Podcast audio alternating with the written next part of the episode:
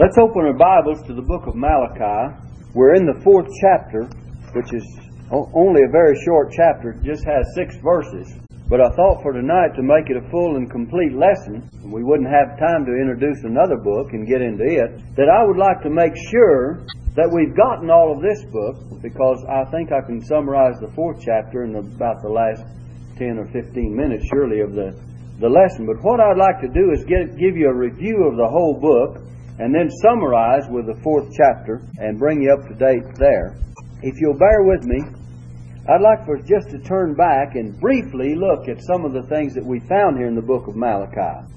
Now, of course, in the first chapter, we'll look back to that for a review, and then we'll get into the uh, lesson when we get to the fourth chapter after we've re- reviewed some. If you look at the name Malachi, the prophet here, the last of the uh, minor prophets and the last prophet of the Old Testament. They say there was about 400 years of silence between the book of Malachi and the New Testament, or when Jesus came. About 400 years of silence when there was no prophet or any word from God. But anyway, Malachi means my messenger, or the messenger of Jehovah. That's the meaning of his name, and it's peculiar that his name would uh, announce the messenger of the Lord that was a forerunner of Christ and also announced the messenger, Christ himself, who would be the real messenger. The messenger that would be the forerunner, John the Baptist was referred to, and then Jesus Christ, the messenger, the one that would really come. And uh, so it's very wonderful that he would be uh, in harmony, his message would be in harmony with his name. You find that in a lot of cases in the Old Testament. And giving you the review of this book, as briefly as possible, and yet not to skip anything. In the first chapter, verses 1 through, six, 1 through 5, rather, verses 1 through 5, you have Jehovah's love for his people. And it shows us in verse 2, he says, I have loved you, saith the Lord. Yet ye say, Wherein hast thou loved us? You know, they questioned God's love, and God had declared that he loved them. And you know, even after all the experiences of Israel throughout the Old Testament, how is it that they could say, Wherein hast thou loved us? That's kind of like people today, isn't it? God tells us He loves us, and He gave His, uh, manifested His love toward us in that He gave Christ to die for us. The Bible says in Romans chapter 5 that God commendeth, I believe it's verse 8, God commendeth His love toward us, and that while we're yet sinners, Christ died for the ungodly. If you go back and find uh, I'll just try to give you at least one reference along these points as we discuss them coming through the book of Malachi as briefly as possible. But if you look back in the book of Deuteronomy, chapter 10 and verse 15, it says this concerning God's love for Israel Only the Lord hath a delight in thy fathers to love them, and he chose their seed after them, even you above all people, as it is this day.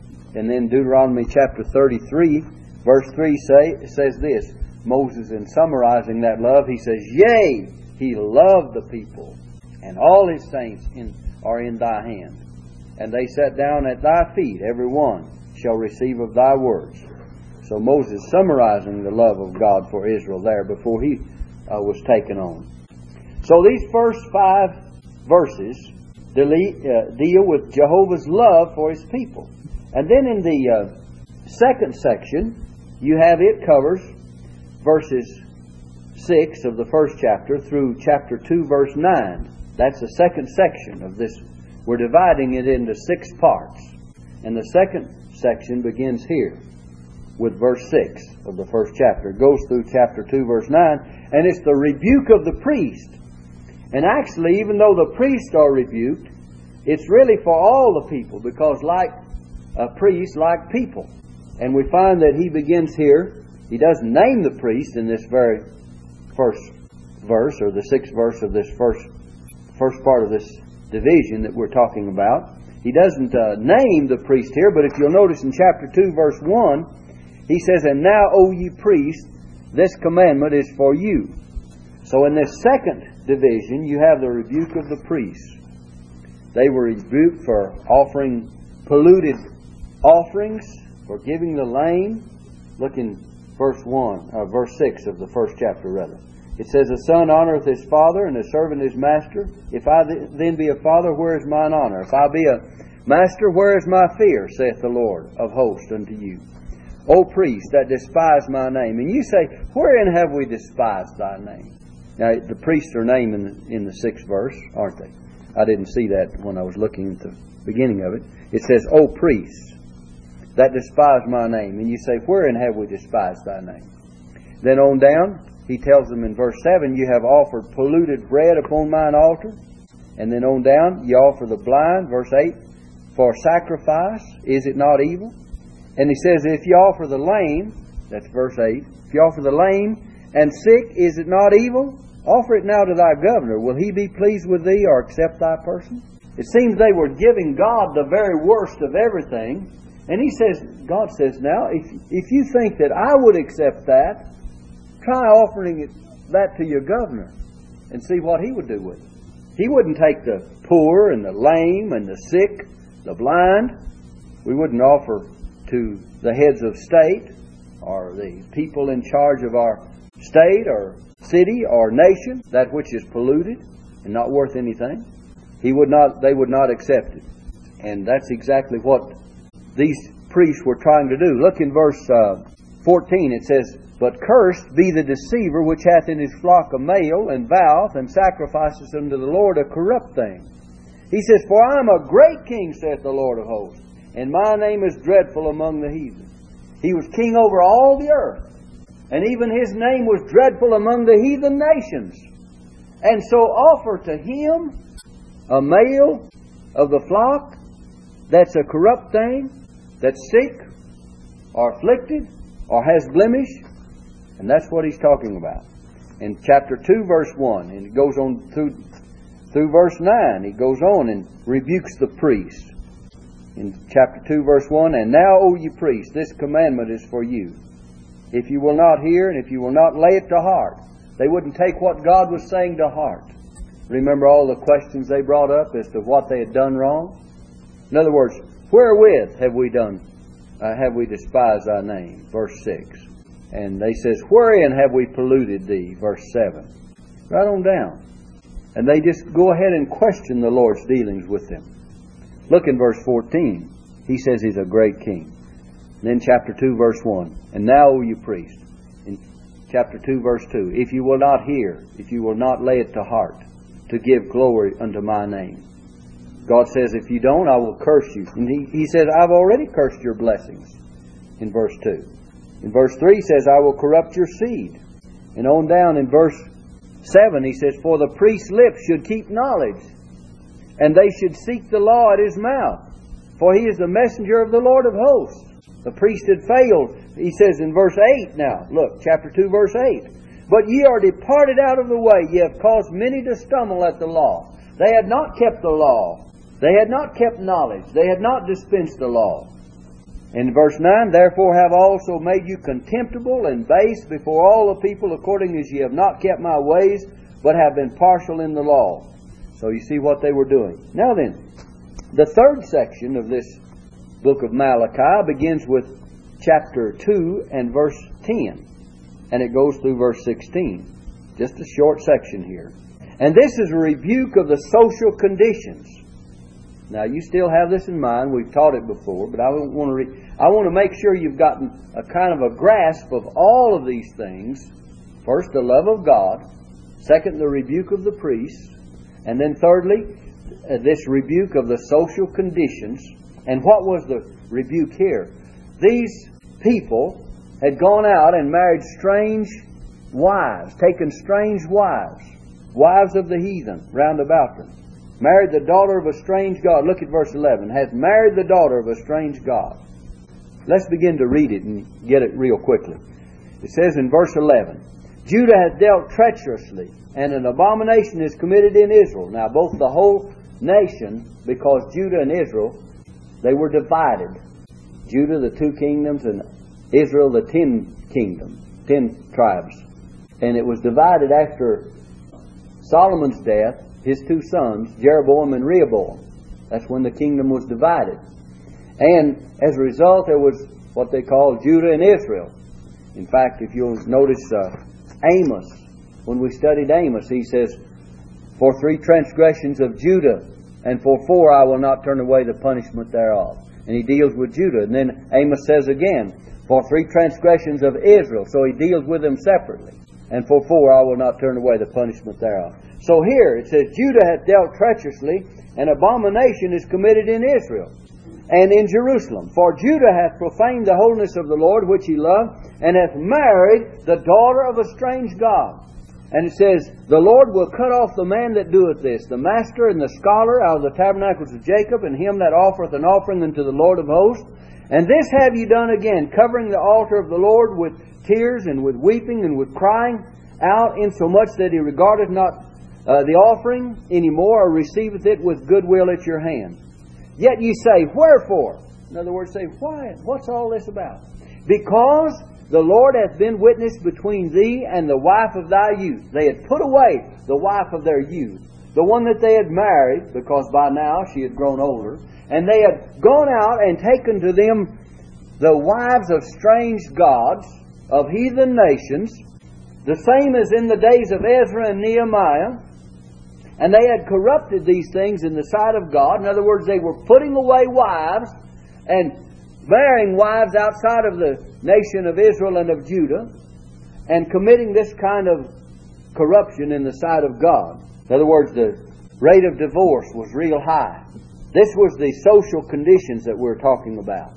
And when we find in a nation, and even our nation, it's been so for many years, seems to be getting worse all the time. When the rate of divorce is on the increase, the nation is headed downward because that's the basic, that's the basis, the foundation of, of a nation, is the moral condition, the social conditions that exist in that nation. And I think that we need to come back to the old uh, way of doing and the people marrying for keeps they got trial marriages today. They got all these kind of other things that take place. When I got married, I n- never had any intention. You know, a lot, a lot of these uh, younger ones say, "Well, if we can make it, we'll, it'll be all right. We'll try it a while." When I got married, I figured, "Well, this is for keeps," and most of us did. We had no other idea in mind. That was the way it's supposed to be. We were not going to try to make it; we were going to make it, regardless. We says this is the way it'll have to be. We'll do the best we can.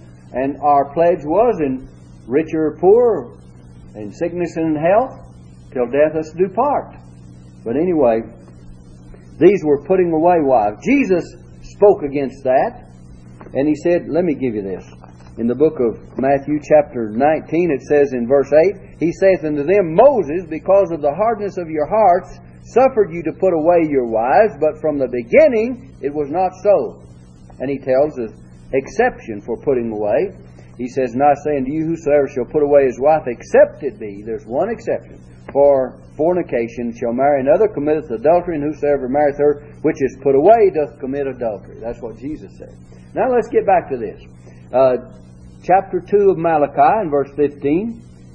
And did he not, did not he make one? Yet had he the residue of the Spirit. God could have made more than one woman for one man. He reserved the right to do that, but he didn't. He just made one. And it says, And wherefore one? That he might seek a godly seed. Therefore take heed to your spirit, and let none deal treacherously against the wife of his youth. That's what they were doing. And says, For the Lord, the God of Israel, saith that he that he hateth putting away. He hateth putting away.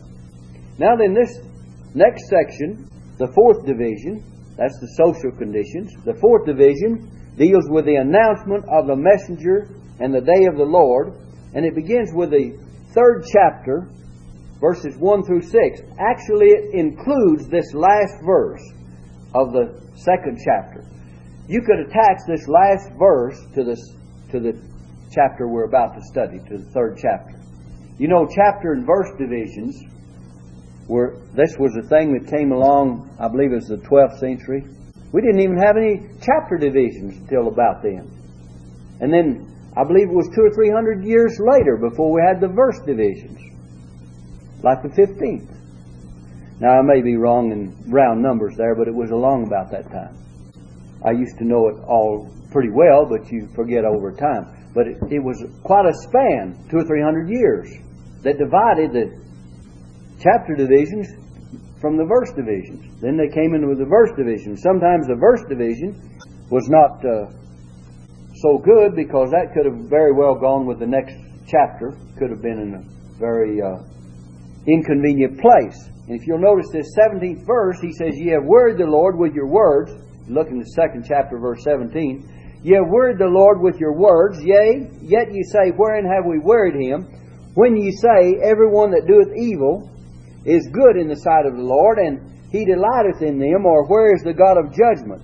Now then, the reason I say this belongs to the next chapter, it goes on to tell that, uh, Behold, I will send my messenger, and he shall prepare the way before me. And the Lord whom you seek shall suddenly come to his temple, the messenger of the covenant whom you delight in. Behold, he shall come, saith the Lord. But who uh, shall who may abide the day of his coming, and who shall stand when he appeareth? For he is like a refiner's fire, and like a fuller's soap. So you find that he's going to show that he is the God of judgment. And this last verse of the second chapter tells us about that. Now, getting into the third quickly, I want you to notice this. Verses 1 through 6 announce the messenger and the day of the Lord. Because the messenger, first of all, is John the Baptist, who will prepare the way for the Lord, for the messenger of the Lord. I should say the forerunner of the messenger of the Lord is John the Baptist. Let me put it that way. Behold, I will send my messenger, and he shall prepare the way before me. And the Lord whom ye shall seek shall suddenly come in his temple, the messenger of the covenant. So really there's two messengers. The one that will prepare the way before the Lord, who is the messenger of the covenant, the Lord Jesus Christ. And we know after studying the New Testament, and we've given you this before, we gave you several places, Matthew 11:10, Mark 1 2, Luke 1:76, Luke 1:17, how it shows you that John the Baptist was that one to come prepare the way of the Lord. But we said it was an announcement. This section announces not only the messenger of the Lord, but the day of the Lord, because the full coming of Christ in judgment to purify that he will in the future, as you find in verse 3, is yet to come. And that is in the day of the Lord. Now look very carefully at this verse. If you notice verse 3, it says, And he shall sit as a refiner and purifier of silver, and he shall purify the sons of Levi and purge them as gold and silver, that they may offer unto the Lord an offering in righteousness. Then shall the offering of Judah and Jerusalem be pleasant unto the Lord, as in the uh, days of old as in the former years. You see what's going to happen? What did happen? Let's put it this way. John the Baptist did come, was the forerunner of Christ, and he announced Christ coming. Christ came on the scene. But all of this prophecy of Malachi was not completely fulfilled at that first coming. But when he will come the second time, he will sit as a refiner and purifier of silver. And then there's when, in verse uh, 5, it says, And I will come near to you in judgment. You see that? And so this is yet future, all this that is to come. And you could read all of verse 5 and see what's going to happen. Now then, so we might say that this section announces the messenger, the announcement of the messenger and of the day of the Lord. Now, if you'll drop on down to verse uh, 7, and verses 7 through 15, you have the rebuke for defrauding the Lord. Rebuke for defrauding the Lord. And you, you're well familiar with that passage of Scripture. Verse 7 says, Even from the days of your fathers you are gone away from mine ordinances. God had given Israel ordinances and have not kept them. Return unto me, and I will return unto you. And here they come back again. Wherein shall we return? They still couldn't understand what wrong had been done. And he says, Will a man rob God? And it says, Yet ye have robbed me, but you say, Wherein have we robbed thee? In tithes and offerings. He says, You're cursed with a curse, for you, for you have robbed me, even this whole nation. He tells them, Bring all the tithes into the storehouse, that there may be meat in mine house. Prove me now herewith, saith the Lord of hosts, if I will not open you the windows of heaven and pour you out a blessing that there shall not be room enough to receive it. And we gave you all of this previously.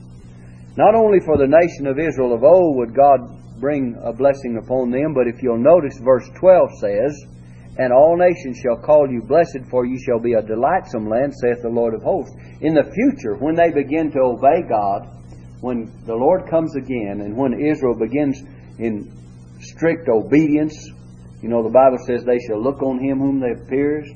There is going to be a fruitfulness in the land when Jesus comes again, and in the millennium, you read it in the 20th chapter of the book of Revelation. We'll get into a little bit of it when we get into the fourth chapter momentarily. But anyway, then's when they will be that delightsome land that's spoken of. One verse very important, verse 16, when you get down to that. Verse 16. It says, Then they that feared the Lord spake often one to another. This begins the last section because we, we read on down through verse 18 in our last lesson. Since it was incomplete, we stopped at the beginning of chapter 4. So if we look at verse 16, that's the beginning of this whole last section, including chapter 4. And it's the remnant and the concluding prophecy. And so beginning with verse 16, we find something very important. And these last three verses we've already read and studied last week, but I'll just rehearse them for you again, and then we'll take up the fourth chapter and bring you on down. Then they that feared the Lord spake often one to another. You see, there was some of them that didn't go along with all this that was going on in Israel then. There were some of them that were not defrauding God. There were some of them, there was a remnant that did not uh, fall in these social conditions and take strange wives and put away their wives of their youth. There were some of them that were different than priests and people ordinarily, and then the bulk of, of the nation and the people. Just like there's a few today. But let's get back to that. In that day there was a remnant that spake off one to another, that feared the Lord. And it says, And the Lord the Lord hearkened and heard it. And a book of remembrance was written before him for them that feared the Lord and that thought upon his name. What did they do in that day? They came together. They feared the Lord, first of all. And they spake off one to another. It means that must, they must have been together to speak one to another, right? They assembled together. And they hearkened. The Lord hearkened. Evidently, if the Lord hearkened, they were praying to Him and asking Him to help them.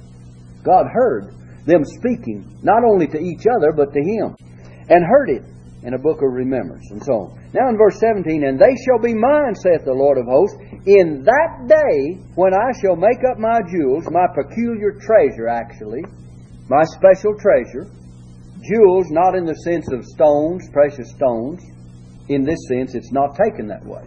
I know that it says that in the in our version of the Bible, but if you have a marginal reference, it would be more properly spoken of as a special treasure.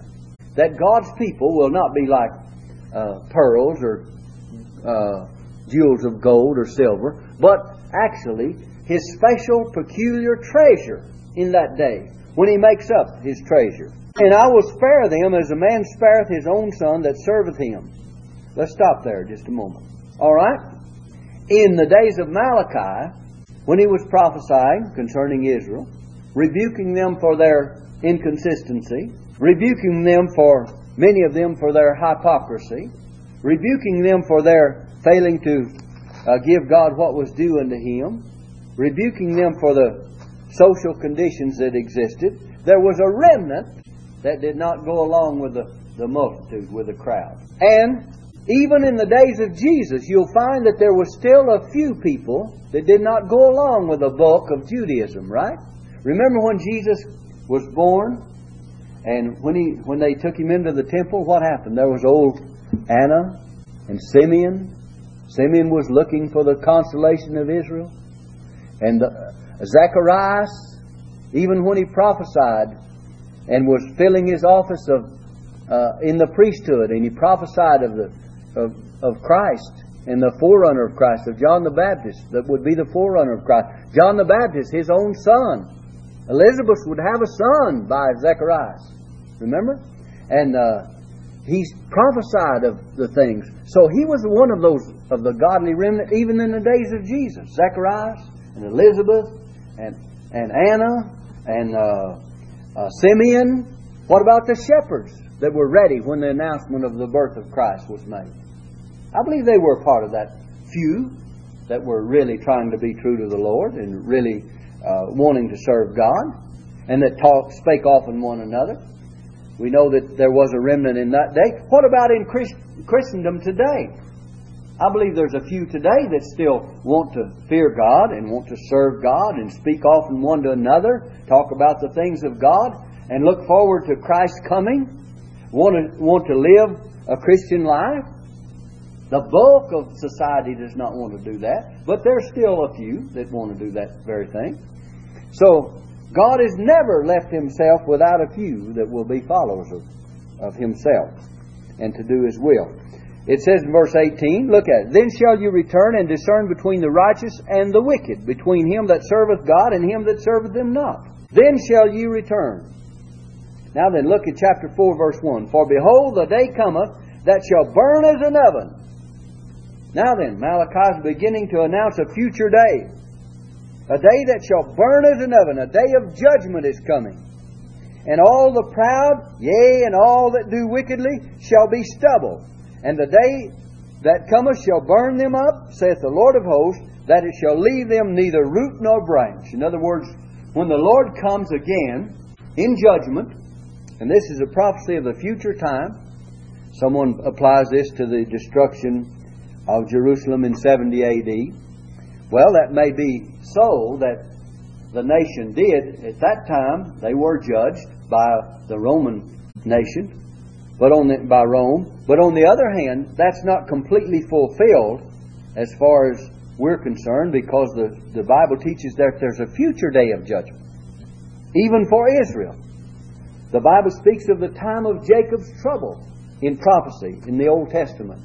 Many things that were not fulfilled then. We uh, studied the last book, in fact, the book of Zechariah. You'll find that there were things in 70 AD let me read from Zechariah chapter 14, verse 1. Behold, the day of the Lord cometh, and thy, thy spoil shall be divided in the midst of thee, for I will gather all nations against Jerusalem to battle. Now, when you read Zechariah 14, verse 1, the prophet there says that all nations will be gathered against Jerusalem to battle. Well, in 70 AD under Titus, there was just one nation gathered against Jerusalem, wasn't there? And all nations were not gathered against Jerusalem. So the Lord did not then go forth and fight for them as He's promised. Listen, it says in the rest of this, it says in verse 3, Zechariah 14, verse 3, Then shall the Lord go forth and fight against those nations as when He fought in the day of battle. So some people have taken this very same prophecy of Zechariah and applied it to the 70 AD destruction of Jerusalem. Well, it was not all nations. The Lord did not go forth and fight for them. In fact, He used the Roman nation to uh, to be a chastening hand, so to speak, against his people who had rejected him. And Jesus foretold of that destruction, of that temple and of, and of the city that would soon come. He foretold of that. So we see that what I'm trying to get over is this that all that these prophecies could not have really found their final fulfillment in that destruction in 70 AD, but they yet look to a future time. So back to Malachi chapter 4, we're going to see some more things here. Let's look at it quickly. Malachi chapter 4, verse 1. For behold, the day cometh. That's a future day. Uh, Zechariah says it's the day of the Lord. Now, the day of the Lord is the day of the Lord's coming in judgment. All through the Old Testament, you'll find that the day of the Lord is different from man's day. This is man's day. This is the day and age of grace. But the day of the Lord is spoken of uh, Joel says it's a great, it's a terrible day. It's a day of darkness and of wrath and of gloominess. It's a day of judgment, of thick darkness, the day of the Lord. Well, we're certainly not com- talking about the Lord coming for His saints because that's not going to be a day of gloominess, at least for His saints. But it's coming after he takes his saints on to be up, uh, up to be with him. It's coming after when he comes back to this earth in judgment. And Zechariah says he's going to set his feet upon the Mount of Olives, and the mount shall cleave in the midst. We read that. That's Zechariah 14. Malachi is prophesying of the same day. It's a day of judgment. It will be a day of burning. Now let's look at this. Malachi 4 verse 1. For behold, the day cometh that shall burn as an oven, and all the proud, yea, and all that do wickedly God's going to judge the wicked. Christ is going to judge the wicked is coming, shall be stubble, and the day that cometh shall burn them up, saith the Lord of hosts, that it shall leave them neither root nor branch. There comes the judgment, doesn't it? Now look in verse 2. But unto you that fear my name, and he's speaking basically here to Israel, to you that fear my name, shall the Son of Righteousness arise with healing in his wings, and ye shall go forth and grow up as calves of the stall, and ye shall tread down the wicked, for they shall be ashes under the soles of your feet in the day that I shall do this, saith the Lord of hosts.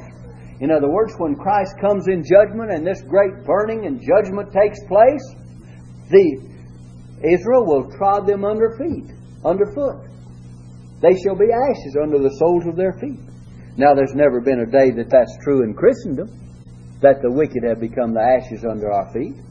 So he's not talking about uh, the church age here. He's talking about in the tribulation, at the end of it, when Christ comes and that day of judgment comes upon the nations that are still live, existing and fighting against Jerusalem, when the final outcome is is uh, is said to be brought to pass as far as Israel is concerned, the 20th chapter of Revelation tells us that he's going to take them into the millennium. The 19th chapter is where the Lord comes as King of kings and Lord of lords, and he calls, calls all the fowls of the air to come and feast upon the flesh of these that are slain. So it's a future day, and ye shall tread down the wicked, for they shall be ashes under the soles of your feet. Now then look at verse 4. Remember ye the law of Moses my servant, which I command commanded unto him in Horeb for all Israel with the statutes and judgments. He's telling Israel to remember the law. I want you to see this now. Look back up in verse 2 again. We were talking about Israel, and we were talking about Christ coming as the Son of righteousness. The Son of righteousness shall arise with healing in his wings. That's what he's going to do for Israel. Well, then, where is the church during this time? What's happened?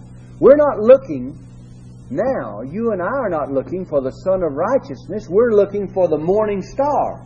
That before the sun rises, before Israel receives this coming of the Lord, before the Lord comes for Israel as the Son of righteousness, He's coming as the bright and morning star. Remember in the book of Revelation, let me read it to you. In the last chapter of the book of Revelation, Jesus says this in verse 16 I, I, Jesus, have sent mine angel to testify unto you these things in the churches. I am the root and offspring of David, and the bright and morning star. Now, when's the bright and morning star? That's before the sun rises, isn't it? So the church is going to, the church is, by the way, the bright and morning star, the morning star is a New Testament statement, not an Old and a New Testament subject. Paul says that the Lord Himself shall descend from heaven with a shout, with the voice of the archangel, with the trump of God. He tells us the dead in Christ shall rise, the living believers shall be caught up together with them, that is, the risen dead in Christ, to meet the Lord where? In the air. He's not coming and setting His feet upon the Mount of Olives at that time. To meet the Lord in the air, and so shall we ever be with the Lord. Then later on, after the tribulation, seven years go by, of great tribulation upon the earth. And then in the 19th chapter of Revelation, he comes as King of kings and Lord of lords. So what are we looking for? The Son of Righteousness to arise with healing in his wings? No, that's what Israel's looking for. You and I are looking for the Lord to give that trumpet sound and shout in heaven, and the resurrection of the dead in Christ take place, and the living believers caught up to be with the Lord. And then when he comes back and the Son of Righteousness arises, that's when he comes in 19th chapter of Revelation, and we're coming with him. Those that are Christians of this day and age of grace are coming back with the Lord. If you look to the book of Revelation, chapter 19, let me give it to you quickly. Uh, look in 19 of Revelation. It says in verse 11, And I saw heaven opened, and behold, a white horse. And he that sat upon him was called faithful and true, and in righteousness he doth judge and make war. That's Christ. His eyes were as a flame of fire, and on his head were many crowns. And he had a name written that no man knew but he himself. And he was clothed with a vesture dipped in blood, and his name is called the Word of God. Now listen. And the armies which were in heaven followed him upon white horses, clothed in fine linen, white and clean. So he comes upon a white horse.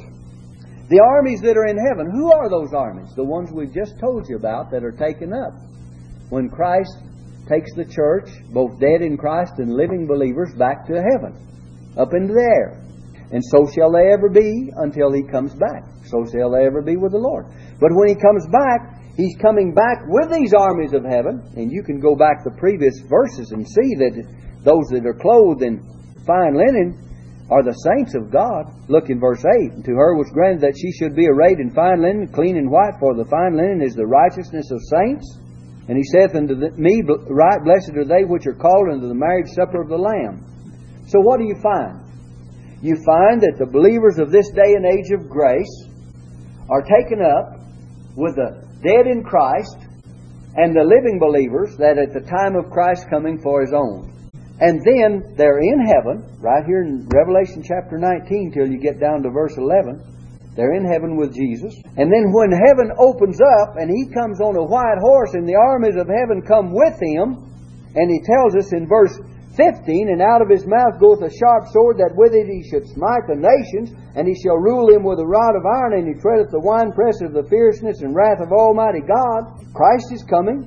Verse 16 says, His name is King of kings and Lord of lords. And then you find the judgment coming upon this earth. And I saw an angel standing in the sun, and he cried with a loud voice, saying to all the fowls that fly in the midst of heaven, Come and gather yourselves together unto the supper of the great God, that ye may eat the flesh of kings, flesh of captains, and the flesh of mighty men, flesh of horses, and of them that sit on them, and the flesh of all men, both free and bond, both small and great. And I saw the beast and the kings of the earth, the beast of Revelation, the kings of the earth, and their armies gathered together to make war against him that sat on the horse and against his army. There, the beast that's on this earth during the tribulation, the kings of the earth that are allied with the beast, the political head, are going to make war with Christ and with his armies, but they're not going to stand a chance. It says, And the beast was taken, and with him the false prophet that wrought miracles before him, with which he had deceived them that received the mark of the beast, and them that worshipped his image. These both were cast alive into the lake of uh, fire burning with brimstone, and the remnant were slain with the sword of him that sat upon the horse, which sword proceeded out of his mouth, and all the fowls were filled with it, their flesh. So that's the judgment. That's when Jesus comes. And then the 20th chapter of Revelation tells you about the martyred saints of the tribulation. Verse 4 about all that had part in the first resurrection, even the dead in Christ of this day and age of grace, and it says in verse 5, This is the first resurrection. Blessed, verse 6, Blessed and holy is he that hath part in the first resurrection. On such the second death hath no power, but they shall be priests of God and of Christ, and shall reign with him a thousand years. That's when he comes and sets up a reign of righteousness upon this earth. And there shall be a thousand years of peaceful reign because Christ himself will reign with his people upon this earth. Who? Israel that will go into that millennium, and all of the resurrected saints and the living saints that are taken up to be with the Lord who come back down with Him when He brings this judgment, they shall also go in with Him when that Sun of Righteousness arises for Israel. The morning star has already arisen for, uh, already been seen by the saints of this day and age of grace, and they all go into that into that millennium so that we will reign with Israel. Israel will reign. Even the martyred saints of the tribulation are there. Look in verse 4. Revelation 20, verse 4. And I saw thrones, and they that sat upon them, and judgment was given unto them. And I saw the souls of them that were beheaded for the witness of Jesus and for the word of God, and which had not worshipped the beast. You see, the martyred saints of the tribulation are there, which had neither neither had his image neither had received his mark in their foreheads or in their hands, and they lived and reigned with Christ a thousand years. Who is it? The martyred saints of the tribulation. Israel goes into the millennium. Also the saints that have gone on to be with the Lord and come back with him when he comes in judgment. As King of kings and Lord of lords. And they all go, we all go to live and reign with Christ. How do we know that the saints of this day and age go? You read Revelation chapter 5, which is representative of all the redeemed and it says this, let me tell you. In verse 9, and they sung a new song. This is the redeemed in glory. It says they sung a new song, saying, Thou art worthy to take the book and to open the seals thereof, for thou wast slain and hast redeemed us to God by thy blood out of every kindred and tongue and people and nation. Now listen, verse 10. And hast made us unto our God kings and priests, and we shall reign on the earth. We shall reign when the martyred saints reign. We shall reign when, the, when Israel reigns. We shall reign during that millennium when all go into that millennium. Now then, back in our study in the book of Malachi. It says in verse 5 Behold, I will send unto you Elijah the prophet before the coming of the great and dreadful day of the Lord. Now then, we, we gave you in our last lesson, I believe, or one before, at least one or two of the lessons here, where that Elijah was, in a sense, John the Baptist came in the spirit and power of Elijah. Let me give you that quickly. Luke chapter 1, verse 78 says this no, it's not 78, 76. And thou, child, shall be called the prophet of the highest. Zechariah speaking of John the Baptist.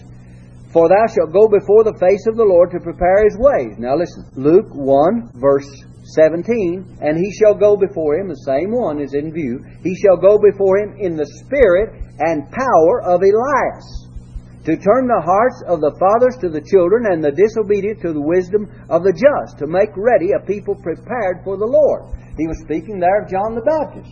But look in Malachi quickly. Now, our time is getting away, so let me give you this. In Malachi, Behold, I will send to you Elijah the prophet before the coming of the great and dreadful day of the Lord. Now then, though, though John the Baptist, the forerunner of Jesus, was in the spirit and power of Elijah, and Jesus says if you can receive it, Elijah has already come, but Jesus said also, Elias truly shall come first, we find that this Elijah is still to come and do his work preceding the coming of the Lord. He is still to come and do his work. And it says, And he shall turn the heart of the fathers to the children, the heart of the children to their fathers, lest I come and smite the earth with a curse. Now then, what's he talking about?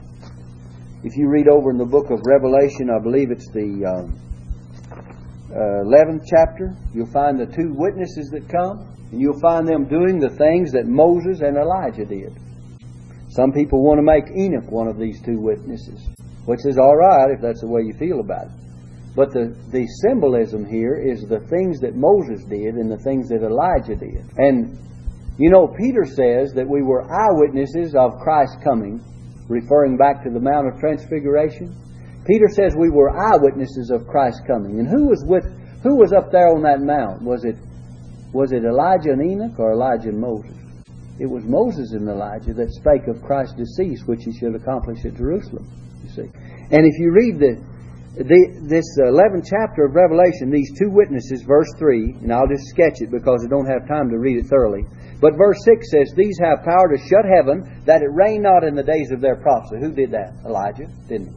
All right, and have power over waters to turn them to blood. Who did that? Moses. And to smite the earth with all plagues. Who did that? Moses as often as they will. So they are coming if it does not demand Elijah himself coming, and it does not, because John the Baptist was in the spirit and power of Elijah, wasn't he? We've already read that. If it does not demand the actual Elijah and the actual Moses, these two witnesses are certainly at least in the spirit and power of both Elijah and Moses.